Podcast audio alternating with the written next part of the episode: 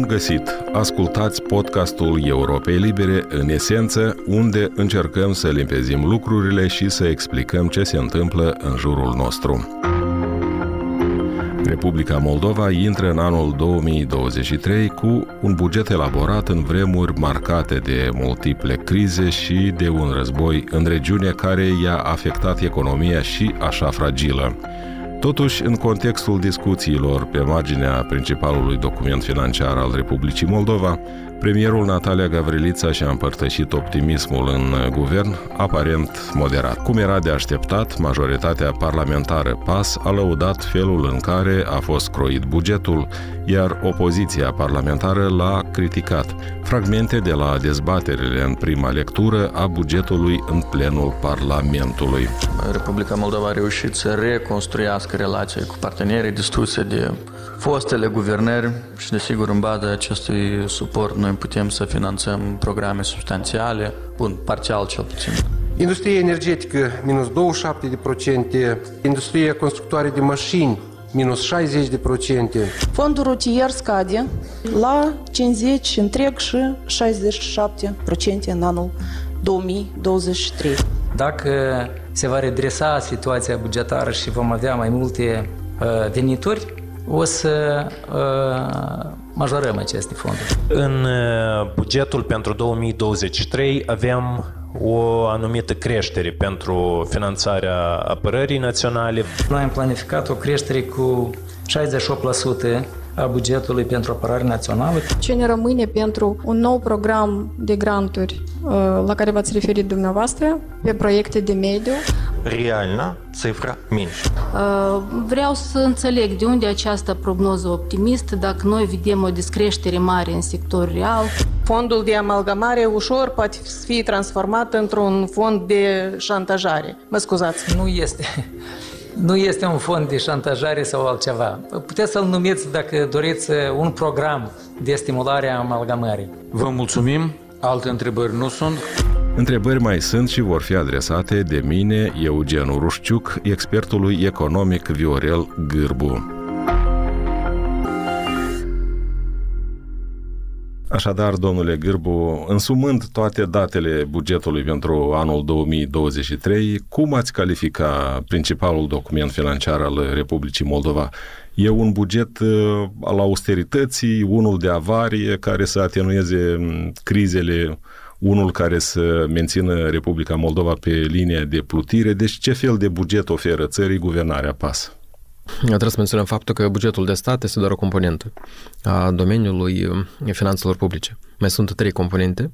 Bugetul asigurărilor sociale de stat, bugetul Fondului Asigurărilor Medicină și bugetele locale. Da? Toate aceste patru bugete creează ce se numește bugetul public național. Totuși, cea mai importantă componentă este bugetul de stat, care ne permite să înțelegem modul în care vor evolua lucrurile în Republica Moldova în anul viitor. Eu văd acest buget ca fiind un buget de avarii fiindcă nu prea vorbim despre dezvoltare în acest buget, vorbim despre o reacție cumva, dacă vreți, chiar haotică sau cumva în regim de urgență a autorităților față de ce se întâmplă în Republica Moldova și față de ce se anticipează să se întâmple în anul următor. Dar și situația este una delicată. Ceea ce se întâmplă în jurul Republicii Moldova, de acești factori, evident, trebuie să ținem cont când vorbim de bugetul țării. Greu de zis dacă guvernul reușește să țină cont de contextul internațional. Lucrul acesta nu prea se vede în buget și, în principal, este o consecință a faptului că suntem foarte săraci. Deci noi nu prea avem ce să distribuim, noi nu prea avem mijloace care să jonglăm pentru ca să ne adaptăm la anumite evoluții. Guvernul, din cele foarte puține resurse, încearcă să acopere cheltuielile cele mai stringente. Dar acest lucru nu vorbește despre faptul că noi cumva gestionăm și adaptăm situația de Republica Moldova la contextul internațional sau contextul regional. Contextul este unul foarte critic. Sigur că bugetul vine ca un răspuns și este influențat foarte mult de aceste evoluții regionale, dar doar parțial. Da, deci aici vorbim mai, mult, mai mult despre impactul major asupra sărăciei și asupra economiei, asupra bunăstării populației, urmare războiului din Ucraina și urmare proceselor pe plan internațional care au fost uh, determinate de acest eveniment. Principal inflația și costurile foarte mari la resursele energetice. Aici guvernul cum, încearcă cumva să răspundă la această provocare, dar doar atât. Provocări sunt mai multe.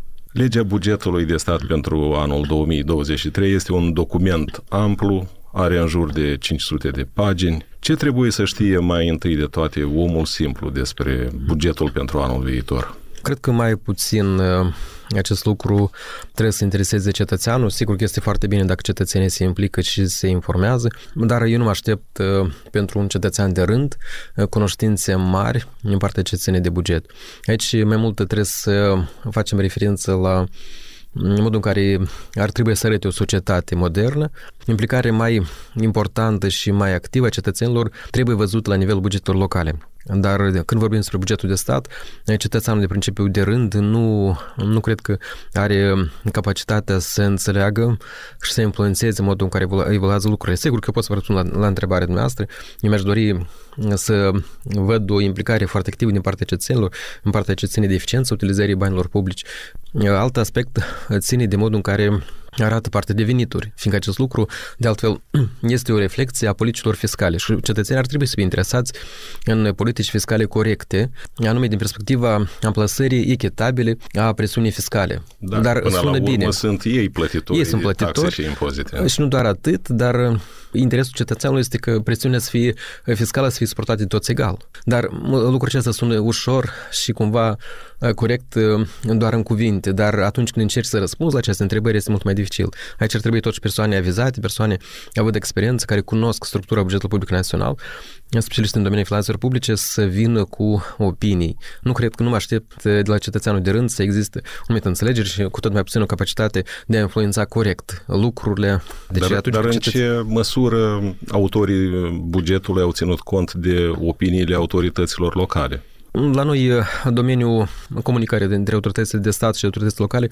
este foarte slab dezvoltat. Aici este o situație cumva anecdotică atunci când observi discursul politicienilor aflați în opoziție. Am citit recent discursul și opinie în acest capitol exprimat de fostul premier Ion Chicu, în care, iată, citind acel mesaj, apare să fie un mare adept autonomiei locale. Dar eu am lucrat în domeniul administrației locale, deci în cadrul chiar e cel mai mare organizație non-guvernamentală fundamentale care reprezintă interesele majorităților autorităților locale de nivel 1 și eu mi-aduc aminte atunci uh, cum era comunicarea între această instituție și guvern. Atunci când în fruntea guvernului era domnul Chicu sau în fruntea Ministerului Finanțelor era domnul Chicu. Comunicarea era practic zero. Deci atunci când uh, orice partid politic se află în fruntea guvernului, acest partid politic uh, preferă să comunice cu autorități locale de nivel 2, cu raioanele care sunt de fapt autorități desconcentrate. Nu, sunt, nu, nu reprezintă deci în e, e una să fie în opoziție și alta la Discursul de fer diametral. Da. da, e ușor să critici, dar să faci ceva în favoarea autorităților locale. Nu există nici dorință, dar ce domeniul e teribil de complicat.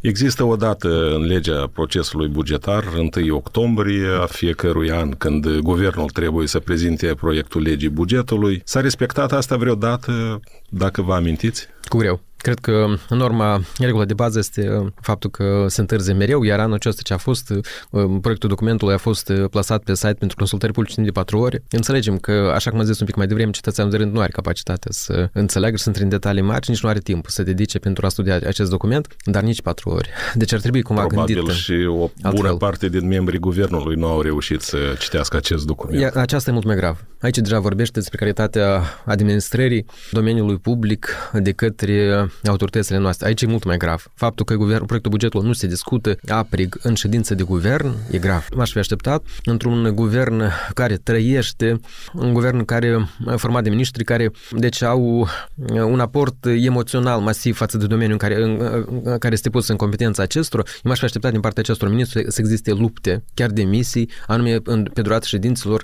de, de, pe care se discută proiectul bugetului emis în Parlament. Ori, la noi, toate guvernele, practic, eu, cu greu mi-amintesc un, un guvern în care să fie ministru principal, să spună cer un prag și să zică fie aprobați pentru domeniul respectiv, domeniul care este în gestiunea mea, finanțe suficiente sau eu îmi dau demisia. Eu n-am văzut, eu nu mi-aduc aminte acest gen de manifestări din partea ministrilor și atunci, știți, proiectul bugetului de stat devine o formalitate și o expresie a modului de gândire a unui grup limitat de politicieni care sunt de altfel în conducerea partidelor de guvernământ. Atât. Dacă vorbim despre ceea ce se numește transparența procesului bugetar, ce ar trebui să înțelegem și ar trebui să fi văzut în procesul de elaborare a bugetului de către echipa Ministrului de Finanțe Dumitru Budeanski? Un proiectul trebuie să fie aprobat mult mai devreme, nu doar acest proiect, dar și proiectul de politică fiscală, fiindcă de acolo pornește bugetul de stat. Iar politica fiscală trebuie să fie aprobată în prima jumătate a anului, nu, nu, în octombrie. Masiv întârziat, aceste documente au venit mână în mână, deci au, au fost aprobate și promovate de autorități aproape în simultan. Ministrii trebuie cumva să-și ordoneze modul în care știu să gestioneze domeniul și poate legislația trebuie să fie un pic mai dură, fiindcă noi avem o atitudine mult prea superficială față de domeniul finanțelor publice. Ce ar trebui să înțelegem din uh, afirmația, clișeu aproape, că bugetul trebuie să fie în interesul cetățeanului și nu este așa cum afirmă criticii? Ce ar fi trebuit uh, pe baza unui exemplu, poate, să conțină acest buget ca să poată fi considerat ca fiind în interesul cetățeanului și să nu existe temei pentru prea multe critici? Eu cred că totuși domeniul ăsta este foarte complicat, în acest motiv el nu poate fi caracterizat uh, atât de simplu. Noi înțelegem că bugetul este în interesul cetățeanului, dar și nu doar vorbim despre buget, vorbim în, în general despre modul în care și autoritățile, atitudinea autorităților față de cetățeni. Noi acest lucru îl înțelegem atunci când uh, facem o evaluare a serviciilor publice la care noi avem uh, acces. Da? Nu știm uh, impozitele pe care le plătim și plătim impozite multe. Dar uh, noi știm în același timp uh, calitatea serviciilor medicale, calitatea serviciilor educaționale, calitatea comunicării comunicării cu autoritățile publice. Acolo se vede, în esență, modul în care știe executivul să distribuie cheltuielile publice. Deci, dacă cetățeanul atestă faptul că serviciile publice sunt de calitate proastă, concluzia este foarte corect din partea unui cetățean să facă o concluzie foarte simplu, bugetul și banii publici se distribuie ineficient. Și atunci, cel puțin așa, cetățenii pot să ceară performanță. Deci trebuie cetățeanul să pună mereu presiune fără să facă referință la anumite cifre financiare din bugetul de stat, încă cetățeanul va fi dus de nas foarte ușor despre ce Ministerul Finanțelor. Cetățeanul trebuie să se intereseze despre calitatea serviciilor publice și să nu tacă, să ceară servicii publice de calitate. Și totuși bugetul pentru 2023 este un buget în interesul cetățeanului? Am zis mai devreme, este un buget de avarii. Din această perspectivă poate fi înțeles ca fiind un buget în interesul cetățeanului, fiindcă bugetul vine să acorde un anumit suport păturilor social vulnerabile pentru a depăși criza energetică și inflaționistă cu care ne confruntăm. Da, din această perspectivă, cred că este interesul cetățeanului. Dar, Dar foarte parțial, sigur. Câtor rectificări credeți va fi supus bugetul pe parcursul anului 2023? Obligatorii sunt două rectificări, cred că două rectificări și vor fi. Aici nu e problema în numărul rectificărilor, ci în importanța acestor rectificări. Deci cât de, cât de multe schimbări vor fi produse pe durata acestor rectificări. Și cred că schimbările mm. ar putea să fie importante. Deci, propus față de parametrii inițiali, există șanse mari bugetul pe anul următor să fie schimbat destul de mult. Și ce ar indica faptul că vor fi operate mai multe schimbări? Faptul că bugetul este cumva ipotetic, se bazează pe anumite asumări care nu sunt foarte bine gândite și care sunt elaborate făcând foarte multe rabaturi de, fa- deci față de, de modul în care ar putea să arate economia și societatea în anul următor. Deci bugetul este unul foarte haotic într-un fel și se bazează pe foarte multe asumări vulnerabile. Și atunci, anul următor, există șanse mari să guvernul să vină cu anumite corecții. Dacă ar fi să dați o definiție, ce ar însemna o lege a bugetului bună, care eventual să satisfacă în mod rezonabil toată lumea? Bugetul, într-un final, trebuie să asigure o redistribuire a resurselor unei societăți. Deci, finanțele publice este un instrument de redistribuire a valorii adăugate în societate. Această redistribuire trebuie să fie echitabilă, deci presiunea pe mediul de afaceri să nu fie niciuna mare, niciuna mică. Această presiune trebuie să răspundă fazei de dezvoltare socioeconomică în care noi ne aflăm. Nu trebuie să copiem modele a unor state dezvoltate, da? ce există în statele ca scandinave, care sunt, au un model foarte social, sau în statele cumva cu modele liberale cu presiune foarte mică. Deci această redistribuire trebuie să fie echitabilă și să fie, să garanteze o dezvoltare economică a Republicii Moldova și în același timp să se garanteze o stabilitate și o dezvoltare a domeniilor sociale. Da? Deci trebuie să găsim un echilibru potrivit și în partea de cheltuieli, guvernul trebuie să aloce echitabil mijloacele pentru acele domenii care sunt cele mai relevante pentru dezvoltarea economică și socială în care noi ne aflăm în faza respectivă. Deci bugetul de stat mereu este un organism viu care se schimbă în permanență și își schimbă configurația în funcție de faza de dezvoltare în care ne aflăm. Viorel Gârbu, vă mulțumesc pentru această discuție. Și eu mulțumesc.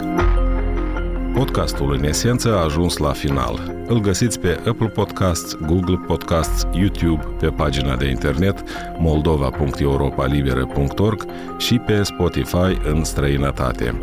Sunt Eugen Rușciuc, toate cele bune, ne auzim din nou joia viitoare.